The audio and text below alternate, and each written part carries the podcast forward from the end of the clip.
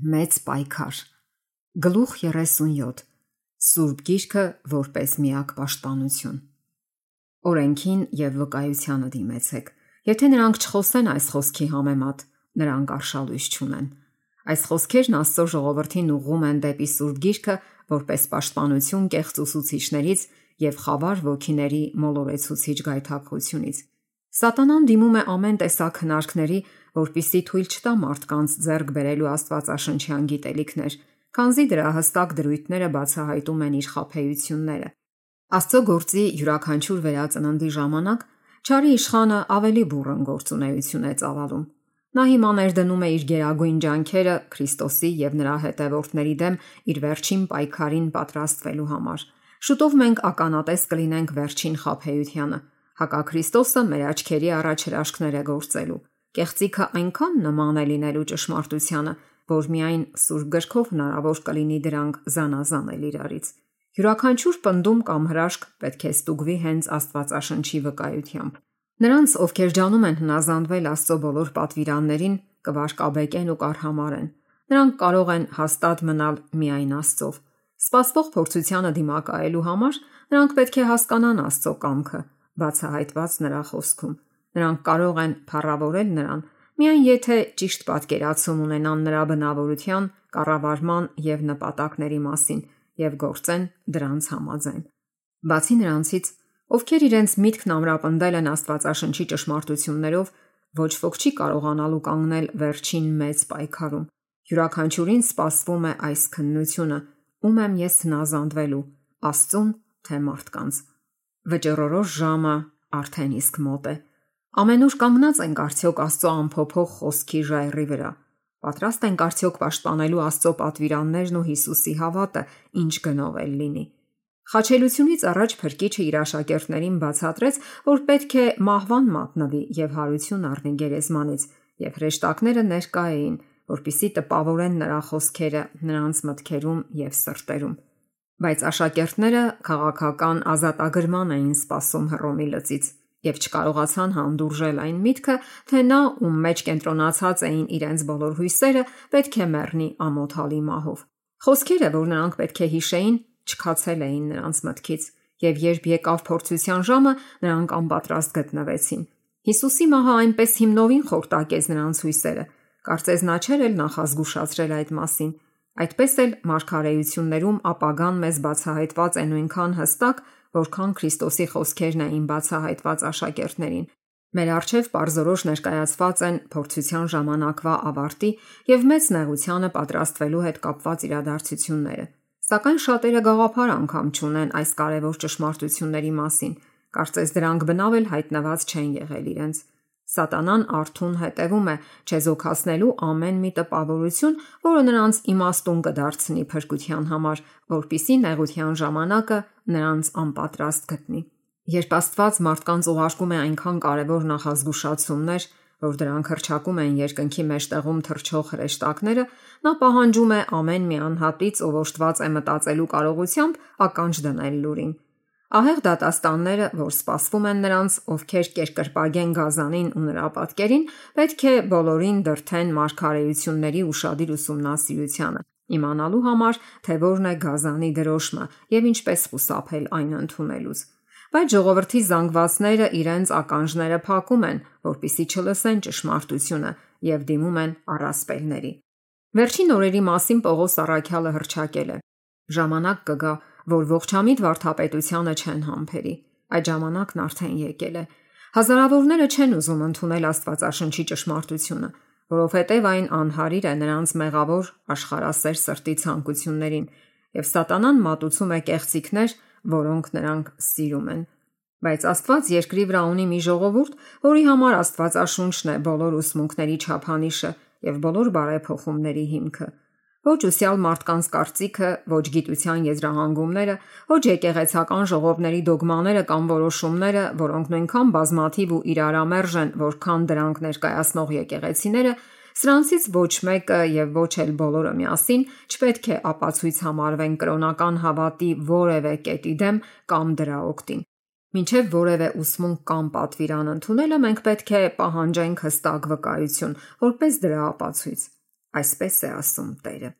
Սատանան անդադար ջանում է մեր ուշադրությունը Աստծուց շեղել մարդկանց վրա։ Նա մարդկանց դրթում է իրենց պարտականությունն իմանալու համար Սուրբ Գիրքը ինքնուրույն ուսումնասիրելու փոխարեն դիմել եպիսկոպոսներին, հովիվներին կամ աստվածաբանության դոկտորներին։ Այնուհետև վերահսկելով այս առաջնորդների միտքը, նա կարող է ներգործել հազարավորների վրա իր կամքի համաձայն։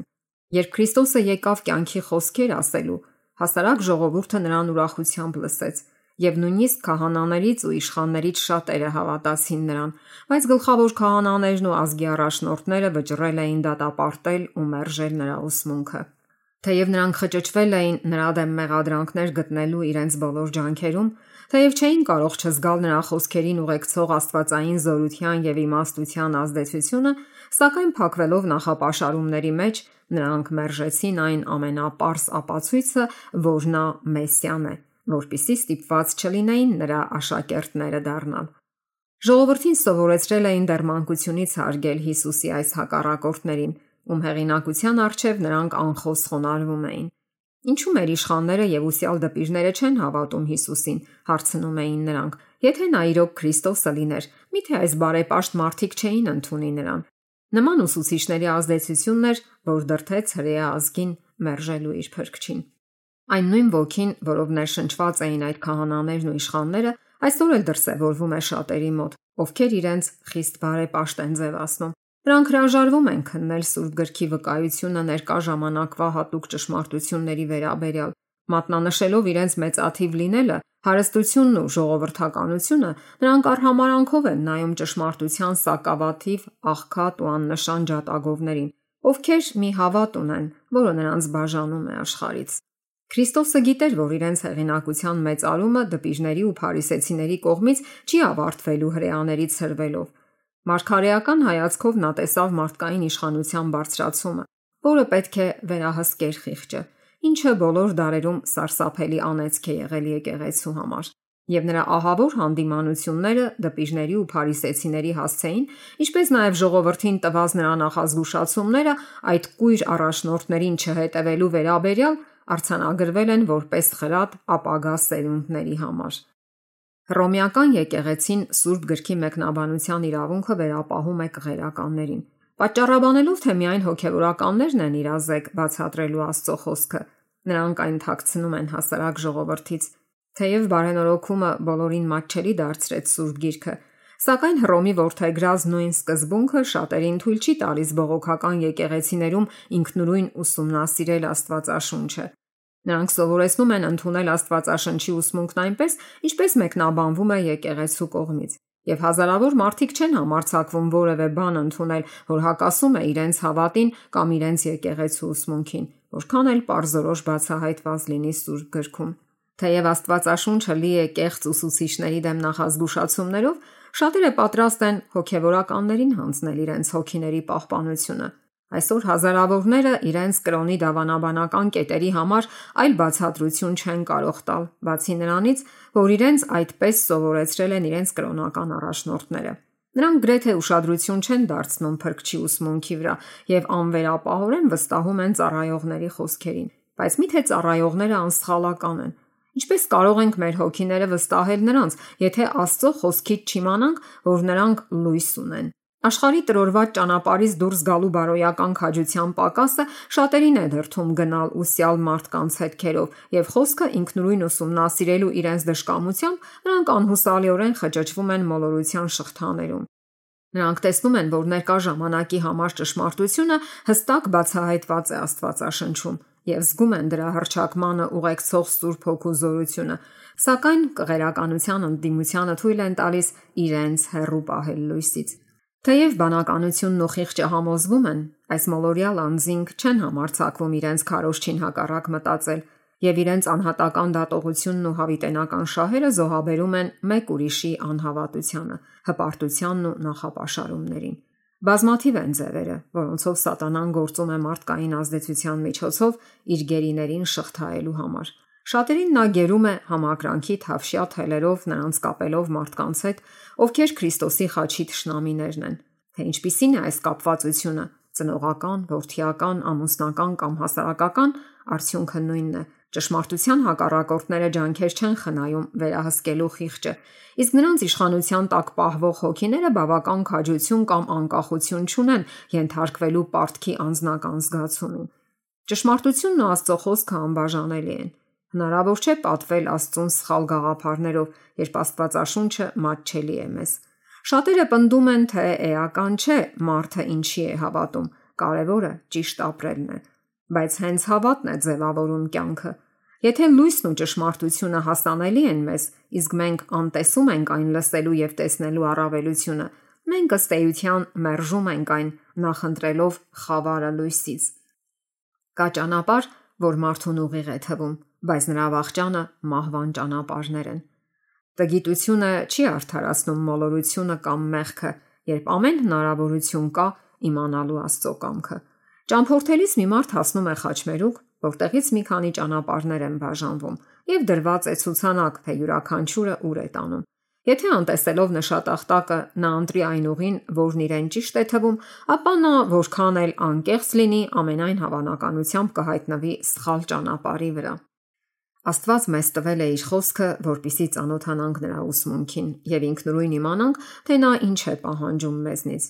Երբ օրենսգետը Հիսուսի մոտ եկավ հարցնելու, թե ինչ անեմ, որ հավիտենական կյանքը ժառանգեմ, հրկիչը նրա ուշադրությունը հրավիրեց Սուրբ գրքի վրա, ասելով. Ինչ է գրված օրենքում, ինչպես է կարդում։ Անգիտությունը չի արդարացնի երիտասարդին կամ ծերին, ոչ էլ կազատի նրանց Աստծո օրենքը խախտելու պատժից, որովհետև նրանց ձեռքում է այդ օրենքը եւ նրա սկզբունքներն ու պահանջները ներկայացնող ճշմարիտ վկայությունը։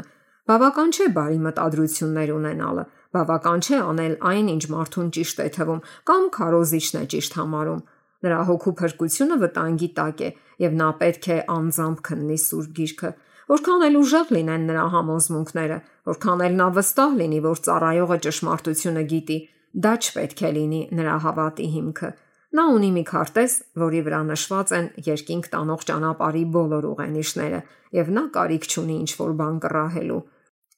Յուրաքանչյուր բանական էակի առաջին եւ ամենաբարձր պարտականությունն է սովորել Սուրբ գրքից, թե որն է ճշմարտությունը, եւ ապա քայլել լույսի մեջ, ուրիշներին քաջալերելով հետևելու իր օրինակին։ Մենք պետք է օրեցօր ջանասիրաբար ուսումնասիրենք Աստվածաշունչը, կշռադատելով յուրաքանչյուր միտք եւ համեմատելով տեքստերը։ Աստվածային օգնությամբ մենք պետք է մեր անznական կարծիքը կազմենք, քանզի յուրաքանչյուրն անձամբ պետք է պատասխան տա Աստծո առաջ։ Աստվածաշնչում բացահայտված ամենապարզ ճշմարտությունները կասկածներով ու խավարով են պատվել ուսյալ մարդկանց կողմից, ովքեր հավակնելով մեծ իմաստության սովորեցնում են, թե Սուրբ Գիրքը ունի խորթավոր, գաղտնի եւ հոգեվոր նշանակություն, որը գրքի լեզվով չի երևում։ Այս մարդիկ կեղծ ուսուցիչներ են։ Հենց նրանց նմաններին Հիսուսը հայտարարեց. «Ոչ գիրքը գիտեք, ոչ էլ Աստծո զորությունը»։ Աստվածաշնչի լեզուն պետք է մեկնաբանվի իր ուղակի նշանակությամբ, Եթե չկա խորհրդանշան կամ փոխաբերություն, Քրիստոսը խոստացել է. եթե մեկը ուզում է նրա կամքը կատարել, նա կիմանա այս վարդապետության մասին։ Եթե Աստվածաշունչը ընդունվեր այնպես, ինչպես գրված է, եթե չլինեին կեղծ ուսուցիչներ, ովքեր մոլորեցնում եւ շփոթեցնում են մարդկանց միտքը, մի այնպիսի գործ կկատարվեր, որը կուրախացներ հրեշտակներին եւ Քրիստոսի փառախը կբերեր հազարավոր հոգիներ, ովքեր այսօր խարխափում են խավարի մեջ։ Սուրբ Գիրքը ուսումնասիրելիս պետք է լարել մտքի բոլոր ուժերը, որpիսի մեր հասկացողությունը ըմբռնի Աստծո մտադրությունների խորությունը, որքանով որ դա հասանելի է մահկանացուներին, սակայն չպետք է մոռանալ, որ ուսումնասիրողի իրական ոգին մանկական པարզամտությունն ու հնազանդությունն է։ Աստվածաշնչի դժվարիմաց մասերը երբեք չեն հասկացվի այն մեթոդներով, որոնք օգտագործվում են փիլիսոփայական խնդիրները լուծելիս, Մենք պետք է Սուրբ գրքի ուսումնասիրությանն անցնենք ոչ թե ինքնավստահությամբ, որով շատերը մտնում են գիտության ասպարեզ, այլ աղոթքով ապավինելով Աստծուն եւ նրա կամքն իմանալու անկեղծ ցանկությամբ։ Մենք պետք է խոնարհությամբ եւ սովորելու պատրաստ ոգով գանք գիտելիքներ ստանալու մեծ եսեմից։ Այլապես չար հրեշտակները այնպես կկուրացնեն մեր միտքն ու կխստացնեն մեր սրտերը, որ ճշմարտությունը չի տպավորվի մեր մեջ։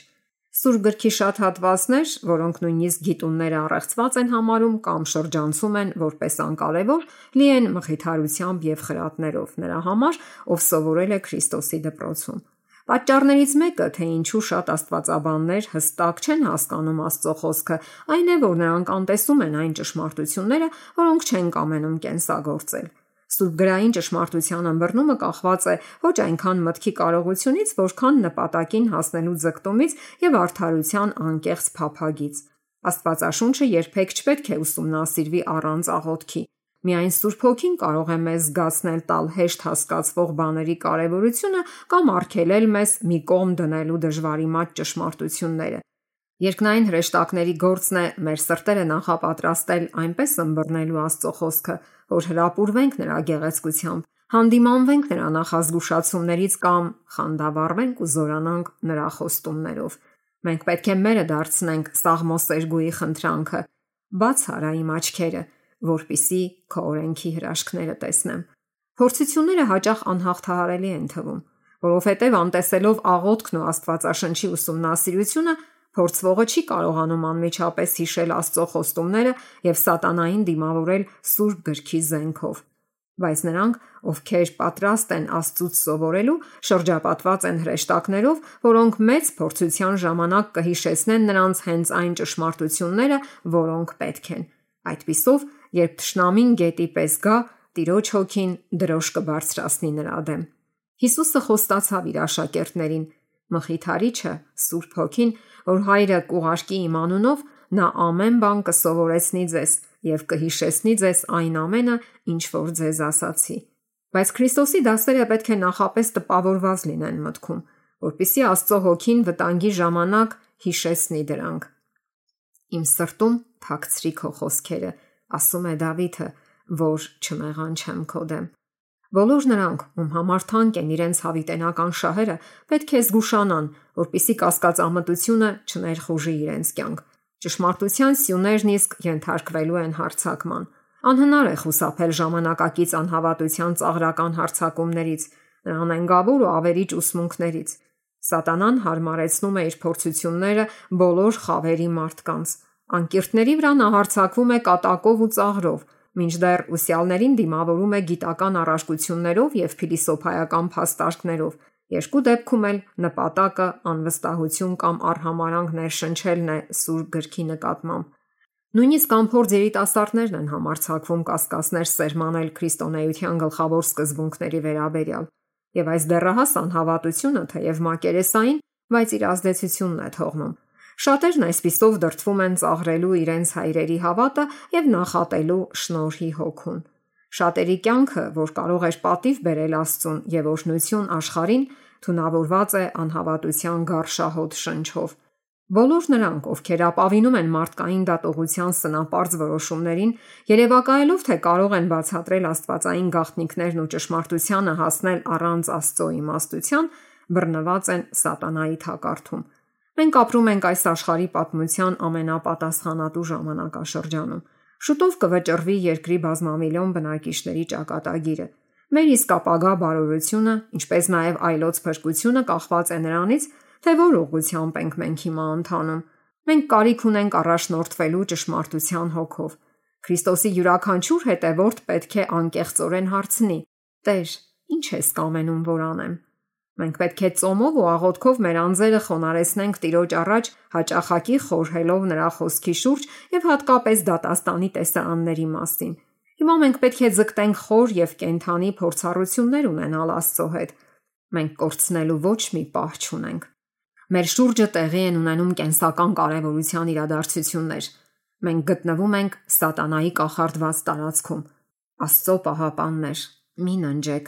Ահա ճշնամին դարան մտած Պատրաստ է ամեն վարքյան նետվելու եւ ձեզ իրավարը դարձնելու, եթե թուլանաք ու թմրեք։ Շատերն Աստծո առաջ իրենց իրական վիճակի վերաբերյալ խապված են։